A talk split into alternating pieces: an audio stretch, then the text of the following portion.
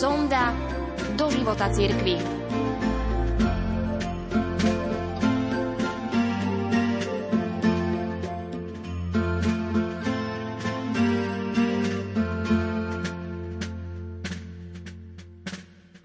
Nemecké vydavateľstvo Herder vydalo súborné dielo Jozefa Ratzingera.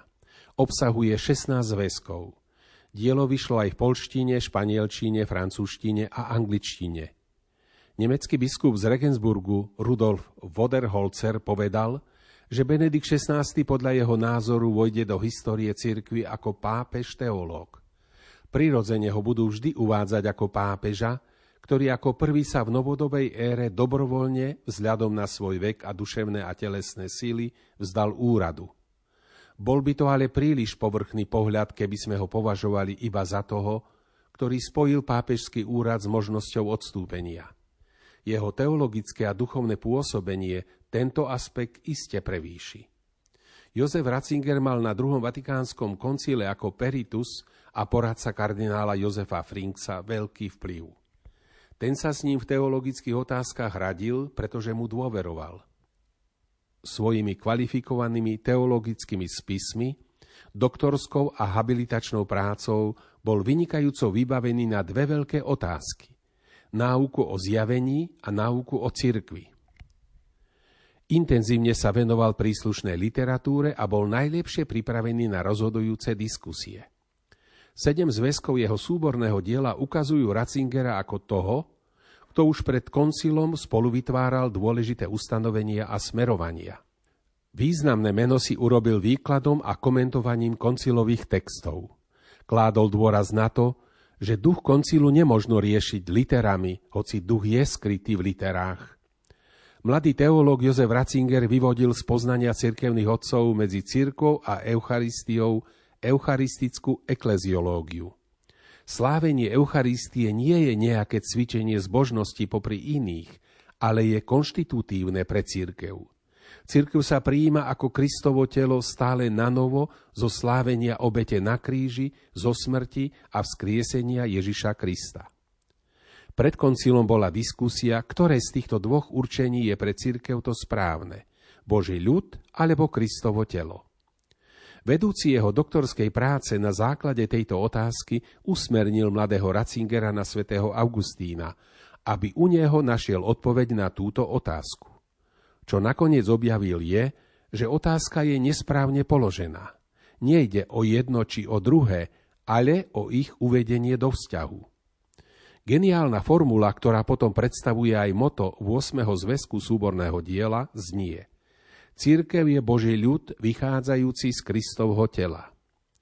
Ježiš nevystupoval ako niekto, kto chcel založiť nové náboženstvo, ale ako ten, kto ľud Izrael nanovo zhromaždil. V tejto súvislosti aj povolanie dvanástich symbolickým úkonom. Apoštoli sú tak povediac kmeňovými patriarchami nového Izraela. Nový Boží ľud sa konštituje v tajomstve paschy, v smrti a vzkriesení Ježiša Krista, čo sa sprítomňuje v Eucharistii. Koncil tento spôsob náhľadu prijal.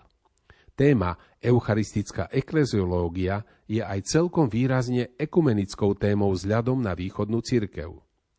Z tejto ekleziológie možno odvodiť, že život cirkvi prebieha organicky a nie v skokoch.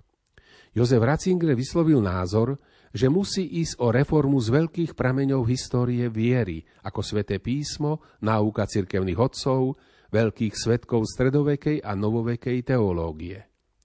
Problémom prevládajúceho hlásania náuky v Ríme v predvečer koncilu bolo, že sa opieralo o tradíciu s veľmi krátkým dychom. Hovorím o tzv. Teológii encyklík, ktorá citovala už len pápežské výpovede ostatných sto rokov, a pritom stratila z dohľadu dlhý dých teológie cirkevných otcov a skolastiky. Henri de Lubac vždy pranieroval zabúdanie na tradíciu u tradicionalistov. Na základe hlbokého poznania svätého písma, cirkevných otcov, pravej scholastickej tradície a novodobej teológie, Benediktovi šestnástemu ide o neustálu obnovu cirkvi z jej veľkých prameňov, tradície a viery. Pápež Benedikt šestnásty prvý odstránil tiaru z pápežského erbu na začiatku svojho pontifikátu. Jozef Ratzinger sa na počiatku intenzívne zaoberal tradíciou primátu pápeža a jeho odôvodnením. Podľa toho je Rím najvýznamnejším mestom cirkvi, pretože tam apoštoli svätý Peter a svätý Pavol odovzdali svoj život za vieru. Nad ich hrobmi stoja veľké chrámy. Až keď vyrástlo druhé centrum Konštantinopole, Rím prevzal na seba potom aj svetské funkcie. Primát pápeža nie je nejaká maskovaná náboženská monarchia, ale samotným pánom cirkvi ustanovený personálny moment jednoty. Knihy Benedikta šestnásteho o Ježišovi sú zamerané na Petrovo vyznanie pri Cezareji Filipovej. Ty si Mesiáš, syn živého Boha, odpovedá Peter, prvý povolaný a prvý menovaný, zástupne za ostatných apoštolov na otázku pána, za koho ho pokladajú. Toto vyznanie vykladá ako teologicky a historicko-kriticky podložené, ako aj duchovne preniknuté a premodlené, a aktuálne aj pre prítomnosť zrozumiteľné. V tom spočíva aj biblicky prvá a najdôležitejšia úloha Petrovej služby.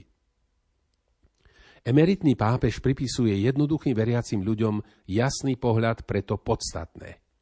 Viera je preto jednoduchá, lebo sa zaklada na jednej osobe a je odpoveďou na seba odhalenie Boha v Ježišovi Kristovi. Preto je viera jednoduchá pre každého, kto žije z tohto vzťahu s Ježišom, kto sa skrze Ježiša Krista a skrze Ducha Svätého necháva otvárať pre cestu k Otcovi. Viera nie je vecou inteligencie alebo veľkej ščítanosti, ale otázkou osobného vzťahu. Jozef Ratzinger, pápež Benedikt šestnásty, je muž hľadajúci pravdu. Vychádza zo stále platnej náuky cirkvi. Najdôležitejšie pramene viery cirkvi sú Sväté písmo, tradícia viery cirkvi, autorita cirkevných otcov, scholastickí teológovia a zvlášť svetci. To všetko je spojené s veľkým ocenením ľudského rozumu, čo pomáha, ak sa otvorí Bohu, chápať vieru. Aj rozum ako filozofia sú teologickým náleziskom. Existujú jeho ranné spisy, ktoré hovoria o novom pohanstve v cirkvi. Táto situácia nie je pre neho pravda, že normatívna v tom zmysle, že cirkev musí svoju vieru prispôsobiť situácii. Je to naopak výzva zintenzívniť hlásanie a to, čo je vo viere dôležité. Ľuďom zrozumiteľne vysvetliť aj o tom svedčiť životom.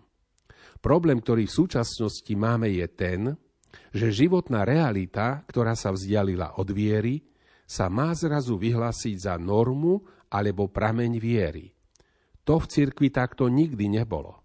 Nebolo by potrebné desatoro, prorocké usmernenie alebo volanie Ježiša po obrátení, keby sa to, čo sa aj tak už deje, považovalo za niečo, čo je v poriadku, prípadne za niečo, čo zodpovedá Božej vôli. Sám Ježiš zažil, že na jeho kázeň mnohí ľudia povedali, tvrdá je to reč, kto to môže počúvať, a odišli. Ježiš však nebeží za tými ľuďmi, ale pýta sa apoštolov, chcete aj vy odísť? Peter potom odpovedá, pane, a ku komu by sme išli? Ty máš slova večného života. To je dôležitý model pre súčasnosť. Nie znižovať cenu, ale to, čo máme, vyleštiť a v celej kráse a veľkosti prezentovať. Musíme sa pokúšať udržiavať naše slova v presnom súlade s našim životom, aby zostali vierohodné a mohli byť prijímané. Cirkev je svojou povahou misionárska. Viera si vyžaduje zo svojho vnútra hlásanie a odovzdávanie ďalej vo všetkej slobode. To je pohľad, ktorý možno získať z Biblie a teológie cirkevných otcov. Ide aj o to, aby sa cirkev nechala aj sama evangelizovať, aby dokázala svoju misionárskú úlohu navonok a to žiarivo plniť. V Regensburgu Benedikt šestnásty povedal to podstatné na adresu moslimov, no jeho príhovor sa často označuje ako fopa pápeža. V tej prednáške priam prorocky vyzval k dialogu s islamom, aby sa na najvyššej úrovni vysvetlil vzťah obrazu Boha a násilia. Militantný islám vyvoláva starosti a mnohým naháňa strach. Prenasledovanie a vyháňanie kresťanov z krajín s kresťanskou tradíciou je škandál, ktorý by mal vlastne rozhorčiť celé svetové spoločenstvo a priviesť ho k protestu a konaniu.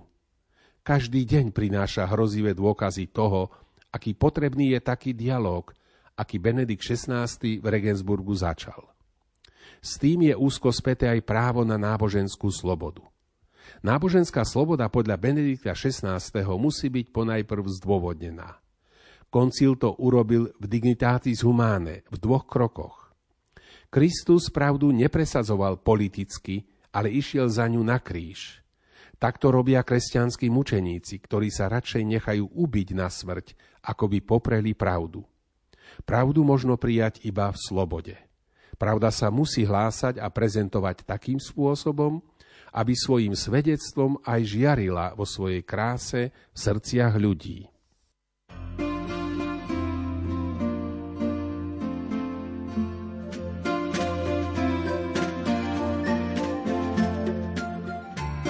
Sonda do života cirkvi.